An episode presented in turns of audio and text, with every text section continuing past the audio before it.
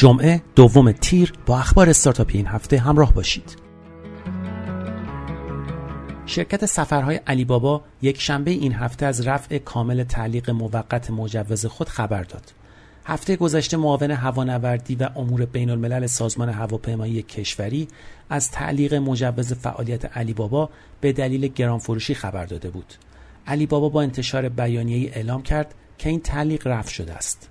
این هفته اپلیکیشن های دیوار، تپسی، دیجیکالا و آپ از گوگل پلی به دلیل تحریم ها حذف شدند. ارز دیجیتال آربیتروم در دو بازار ریالی و تتری صرافی نوبیتکس لیست شد و کاربران می توانند علاوه بر خرید و فروش این رمز ارز برای انتقال آربیتروم، تتر، اتریوم و یو از شبکه انتقال سریعتر و ارزانتر آربیتروم استفاده کنند. مرکز نوآوری بانک ملی ایران یا همان فینوداد شعبه خوارزمی افتتاح شد. علیرضا ماهیار معاون فناوری اطلاعات بانک ملی در این باره گفت پروژه های احراز هویت و امضای دیجیتال بسیار زمانبر بود ولی این پروژه با دانشگاه خارزمی با هزینه کم و طی سه ماه به بهره برداری رسید و تجربه بسیار خوبی شد که پروژه های خود را با این دانشگاه پیش ببریم. مرکز نوآوری پست در راستای حمایت از استارتاپ های نوپای حوزه پست و لوجستیک با شرکت سرمایهگذاری کارایا تفاهمنامه همکاری امضا کرد.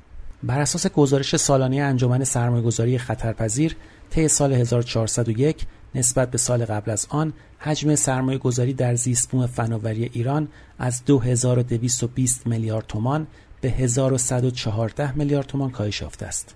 معاون علمی و فناوری رئیس جمهور بار دیگر وعده دستیابی به ده یونیکورن تا سه سال آینده را تکرار کرد. دهقانی مدعی شد در راستای تحقق این هدف سه برنامه را در دستور کار خود قرار دادند که مجموعه ها را تشویق به کار کنسرسیومی می کند و به اعتقاد وی این نقطه شروع یونیکورن شدن است.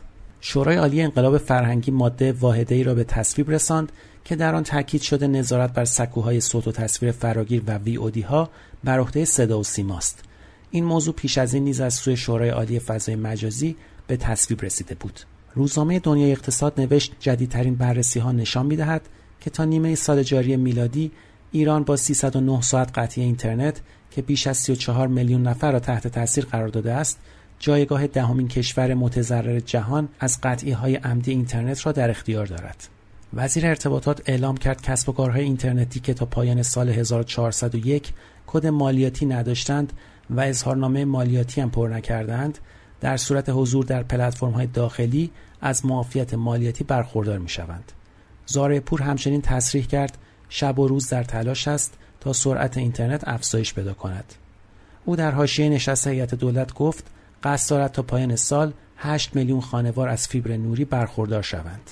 رامین ربیعی مدیرعامل فیروزه در توییتر اعلام کرد که این گروه 15 میلیارد تومان در استارتاپ سازیتو سرمایه گذاری کرده است.